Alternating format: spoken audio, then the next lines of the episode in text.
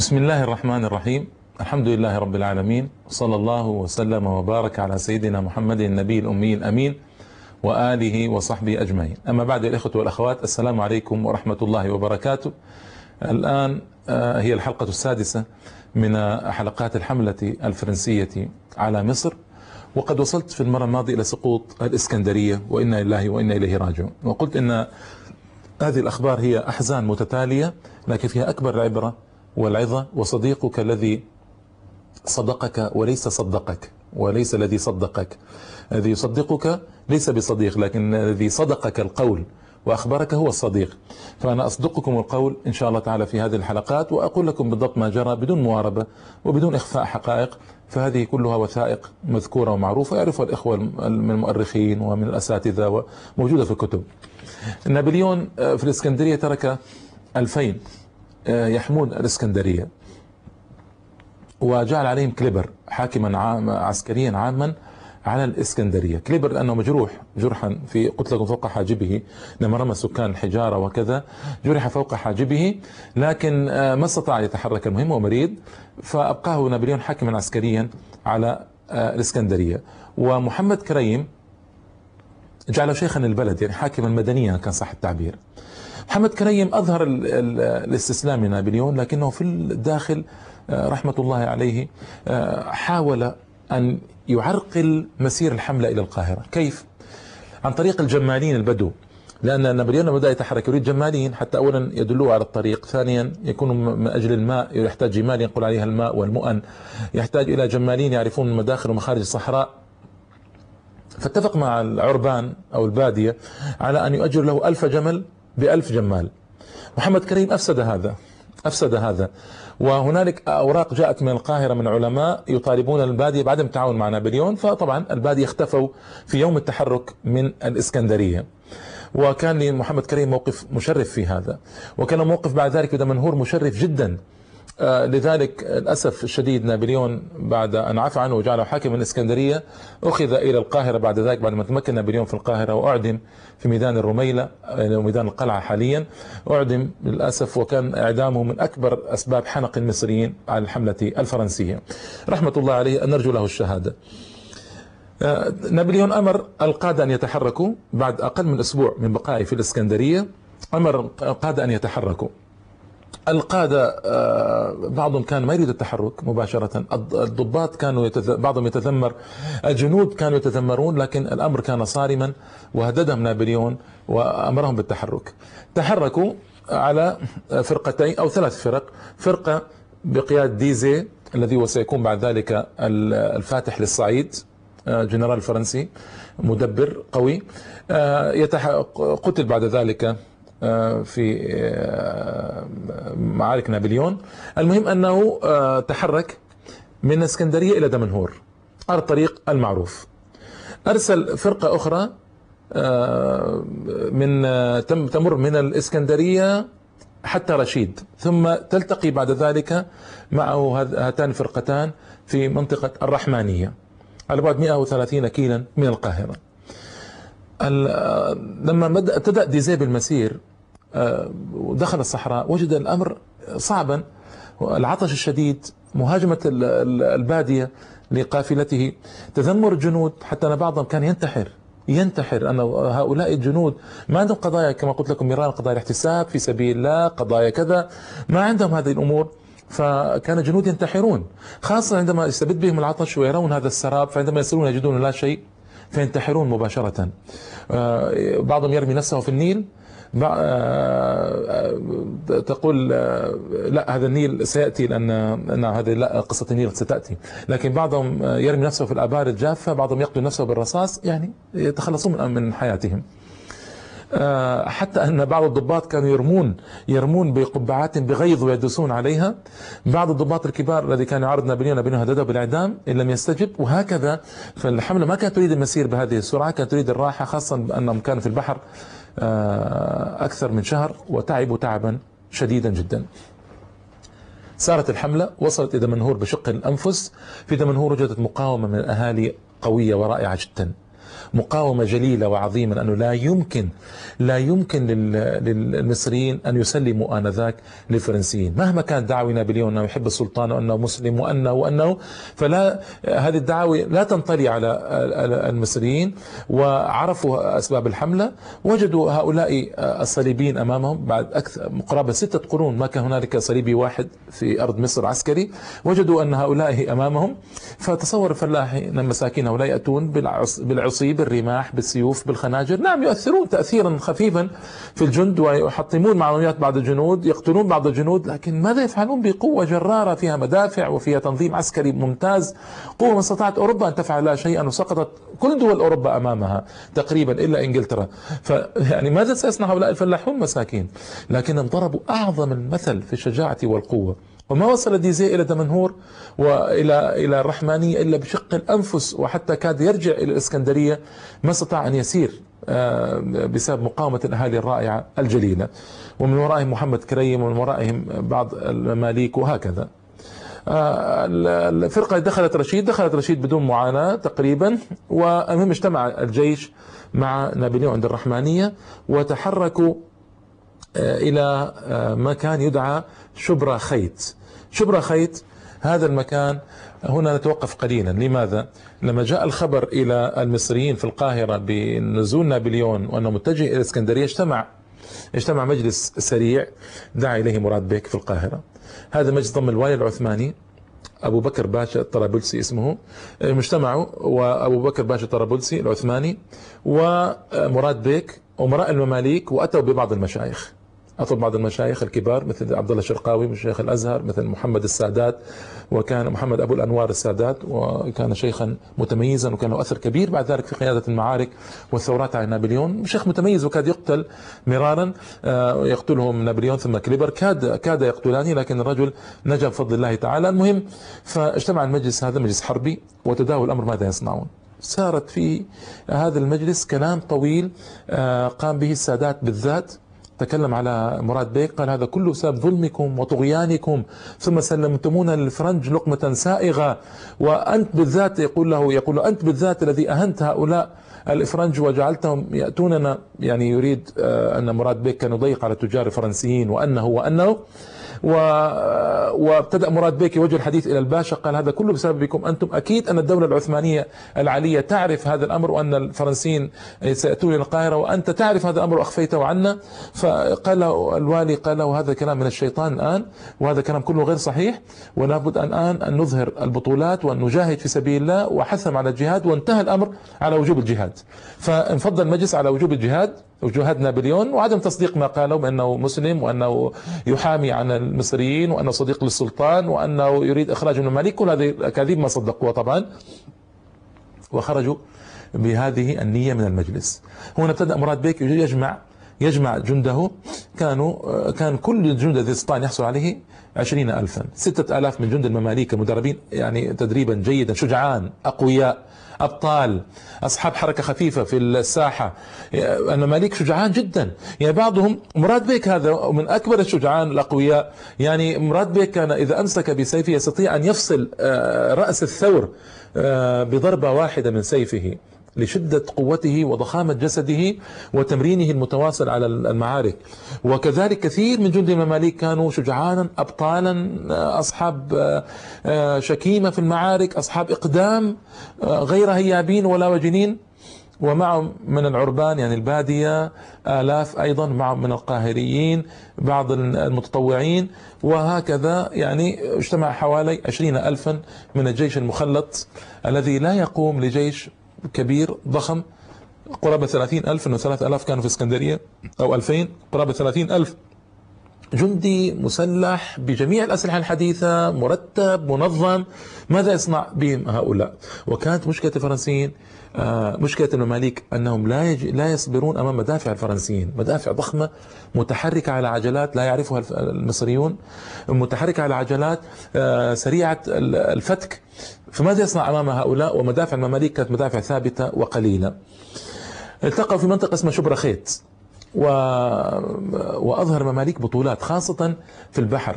في السفن يعني النيل يعني. السفن آه، أظهر بطولات ممتازة أمام الفرنسيين لكن استطاع الفرنسيون أن يحرقوا مركب رئيس الفرقة البحرية المملوكية وتفجر المركب في صورة مأساوية. لما رأى ذلك مراد بيك ورأى أن الجنود يطايرون من المركب ورأى أن القوة غير متكافئة هرب.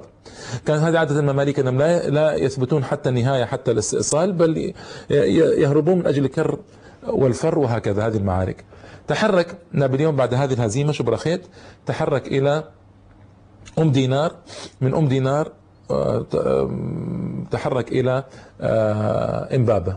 إمبابة آه، تقع على بعد 12 كيلا من الأهرام.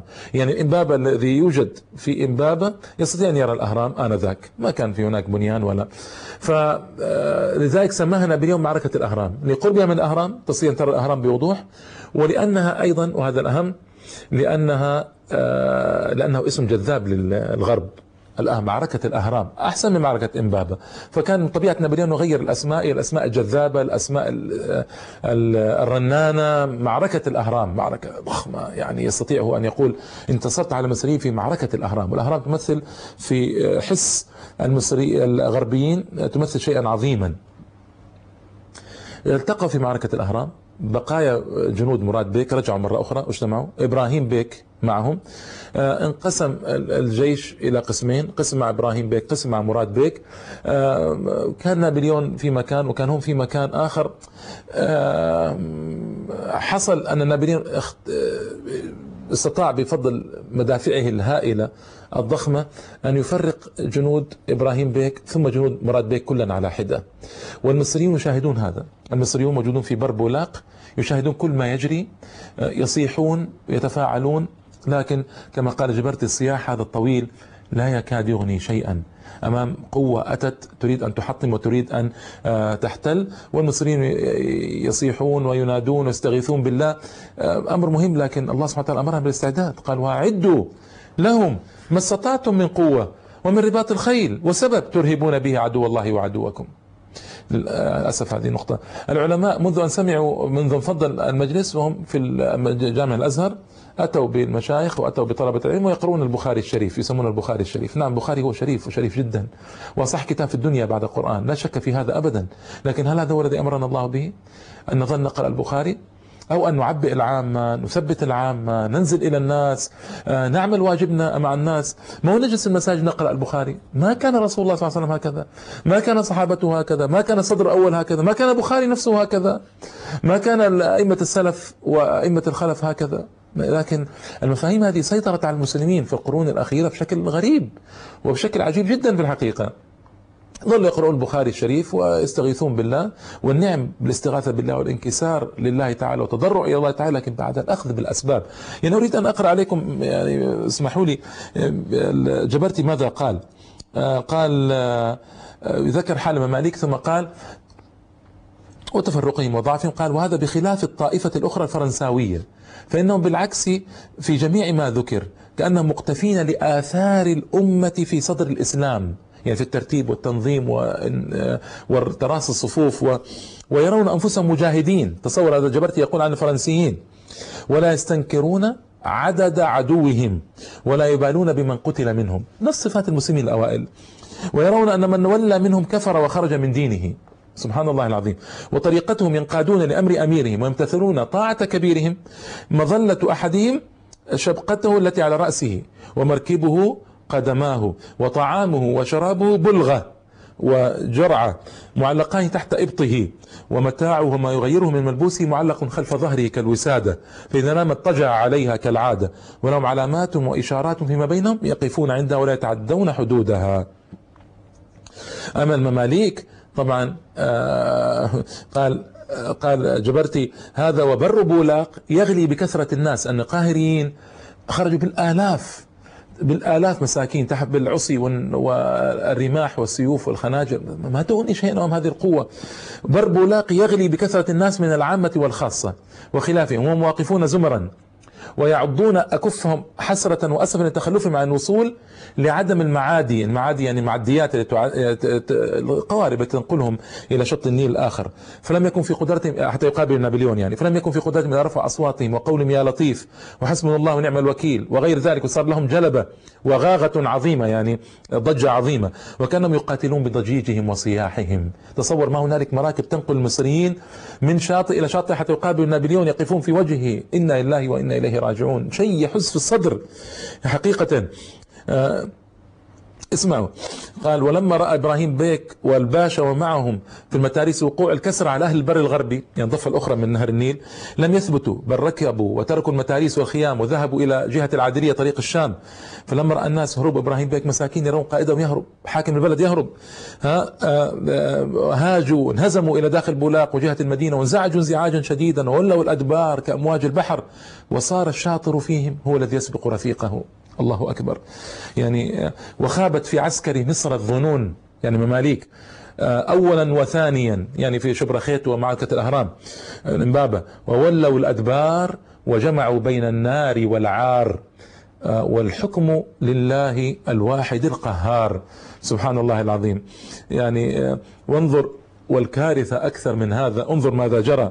يقول يقول الجبرتي آه منذ أن جاءهم خبر نزول الفرنسيين في إسكندرية المماليك يعني منشغلون بنقل أمتعتهم وتوزيعها عند معارفهم آه، وثقاتهم في بيوت الصغار التي لا يعرفها أحد.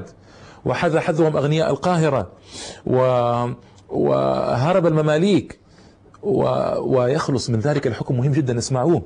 قال متنافرة قلوبهم منحلة عزائمهم مختلفة آراؤهم حريصون على حياتهم. متى كان المسلمون حريصين على حياتهم؟ ألم يقل خالد رضي الله عنه للروم جئناكم بقوم يحرصون على الموت كما تحرصون على الحياة؟ الله أكبر. قال حريصون على حياتهم وتنعمهم ورفاهيتهم. اسمعوا وتنعمهم ورفاهيتهم بينما الشعب المصري كان مطحونا آنذاك معظمه. مختالون في ريشهم مغترون بجمعهم محتقرون شأن عدوهم. مرتبكون في رؤيتهم مخمورون في غفلتهم وهذا كله من أسباب ما وقع من خذلانهم وهزيمتهم. الله أكبر. يعني ما في بعد نصوص هذه نصوص تبين كيف أن الذي يجري انظروا. ينتقد أيضا يقول آه، ركب إبراهيم بيك إلى قصر العيني وعنده حضر عنده مراد بيك والأمراء والقاضي والمشايخ خذ لكم هذا الاجتماع. وتكلموا في شأن هذا الغزو. فقال بعض المشايخ كل هذا من تغافل أمر الثغور وإهمال الأمور حتى تمكن العدو وملك ثغر الإسلام. فقال المراد بك وإيش نعمل؟ وإذا قصدنا تعمير ذلك وتحسينه يعني تعمير البلد وتحسينه تقولون مرادهم العصيان على السلطان يعني العثماني. فهذا هو المانع لنا من ذلك. فقال جبرتي يعلق على كلام إبراهيم بيك مراد بيك يقول أوهى من بيت العنكبوت كلامه. لأن الثغر اسمعوا هذه الكارثة لأن الثغر يعني الإسكندرية. من أيام علي بيك علي بيك الكبير ذكرت لكم من أيام علي بيك قال لم يلتفتوا إليه جملة كاملة بل أخذوا ما كان به من آلات القتال والمدافع ومنعوا عنه المرتبات التي كانت للمرابطين والعسكر وأكلوا علوفاتهم يعني أكلوا آه، أكلوا آه، مؤونتهم وطعامهم وقطعوا عوائدهم يعني رواتبهم ولم يبقى به شيء من آلات الحرب. الله أكبر هذا الذل والهوان. لم يبقى بالإسكندرية شيء من آلات الحرب إلا بعض مدافع مكسرين يقول لا تنفع ولا تدفع. حتى انهم احتاجوا مرة ضرب مدفع العيد بارود فلم يجدوا التعميرة للبارود في مدفع العيد بل اشتروه من عند العطار بعد أن كانت الإسكندرية وأبراجها في غاية العمارة والتحسين وحولها السور المتقن الذي اعتنت به الأوائل الأوائل يعني وبه 360 برجا على عدد أيام السنة.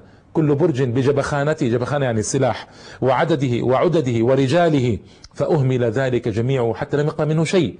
وتهدم السور وما به من أبراج وساوت حيطانه بعض جهات الأرض إلى غير ذلك. سمعتم الفضيحة؟ وعندما صدرت يعني التوصية أنه نذهب ونجاهد علق جبرتي بأسلوب ساخر يقول ظنوا أن الموجوع أو المريض الملسوع يستمر بحاله حتى يأتيه الترياق. من العراق. والترياق هو ماذا؟ هو العلاج. يعني يقولون سيأتون بالترياق من العراق. ماذا سيفعلون؟ يعني يقول لن يفعلوا شيئا هؤلاء. جبرتي يفهم يعرف. وهذه يوميات كان يكتبها أيام الحملة. اسمعوا الفضيحة الكبيرة. كيف كان حال البلد؟ كيف كان حال الإسكندرية؟ كيف كان حال القاهرة؟ كيف حال المماليك هم يجمعون؟ ما خف ثمنه ما خف حمله وغلى ثمنه حتى يهربوا. فإذا رأهم السكان ماذا؟ كيف ستكون معنويات السكان؟ كيف سيكون وضع السكان؟ إنا لله إنا إليه راجعون. المهم لما انهزم المماليك وتحرك نابليون يريد أن يأتي إلى القاهرة الذي حصل أن هنالك سفينة من سفن تحمل المعدات علق بها النار فانفجرت. فظن أهالي مصر أن ابتدأ نابليون يقتل ويفجر عندما دخل ابتدأ يدخل القاهرة. فالذي حصل أن قرر كبار المشايخ وهذه مشكلة ومصيبة جرت. عبد الله الشرقاوي ومجموعة بدأوا يخرجون من البلد وتبعهم أهل مصر في الخروج من البلد خافوا لأن الأشاعات كانت تسري بقوة أن نابليون سيأتي ويحطم كل شيء في مصر وأنه سيأخذ مصر وأنه سيقتل الرجال والنساء والأطفال وأنه سينتهك أعراض النساء والبنات و... فإشاعات ضخمة جدا بدأت تسري في مصر. فما كان من الأهالي مساكين؟ إلا أن كل واحد منهم أخذ ما أيضا ما استطاع أن يأخذ وخرج في الليل. خرج في الليل من القاهرة ومن لما خرجوا وتوسطوا الفلا ومعهم أبنائهم وبناتهم ونساؤهم ومعهم حمولتهم ومعهم ما استطاعوا أن يأخذوا منه حاطط بهم العربان البادية الذين طبعا يعني أكثرهم لا يعرف العرب وأشد كفرا ونفاقا وأجدر أن لا يعلم حدود ما أنزل الله على رسوله. فحاطط بهم العربان.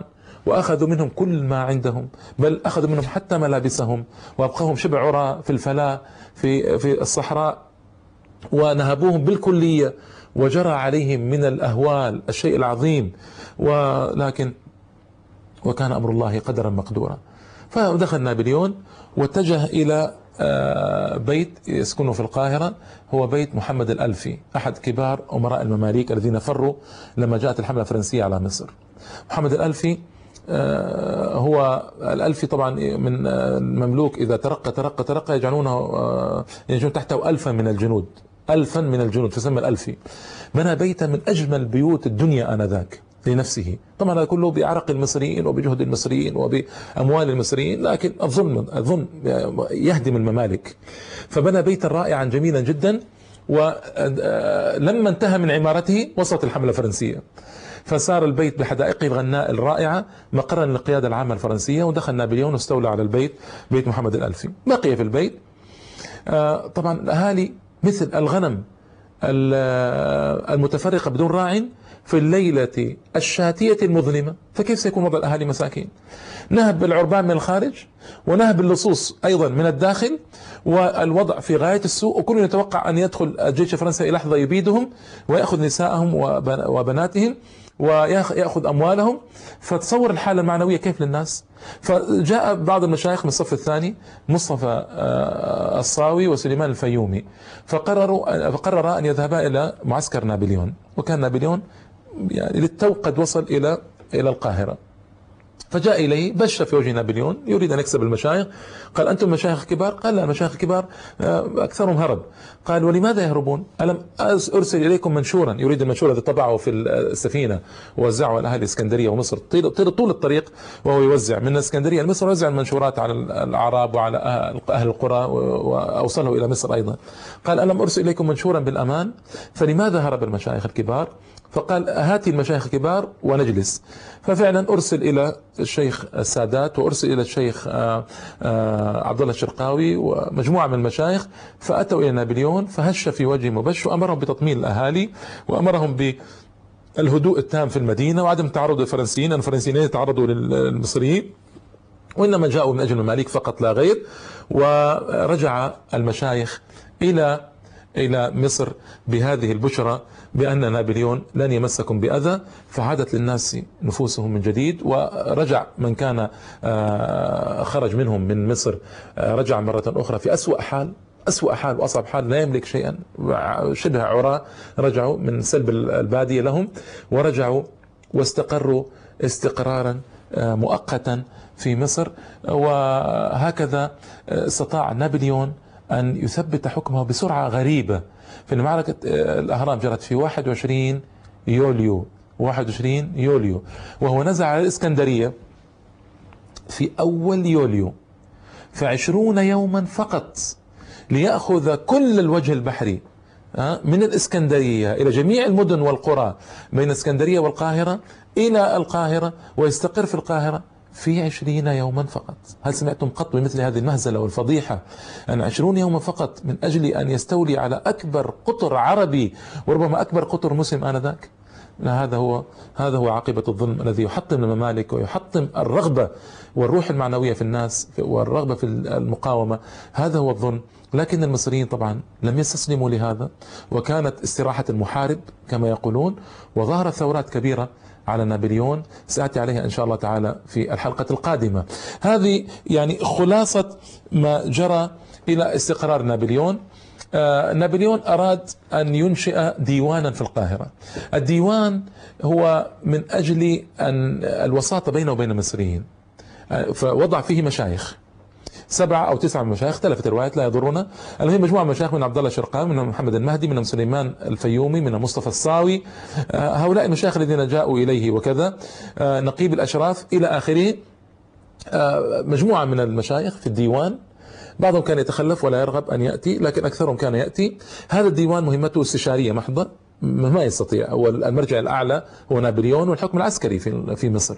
لكن الديوان هذا هو ديوان من سبعة أشخاص.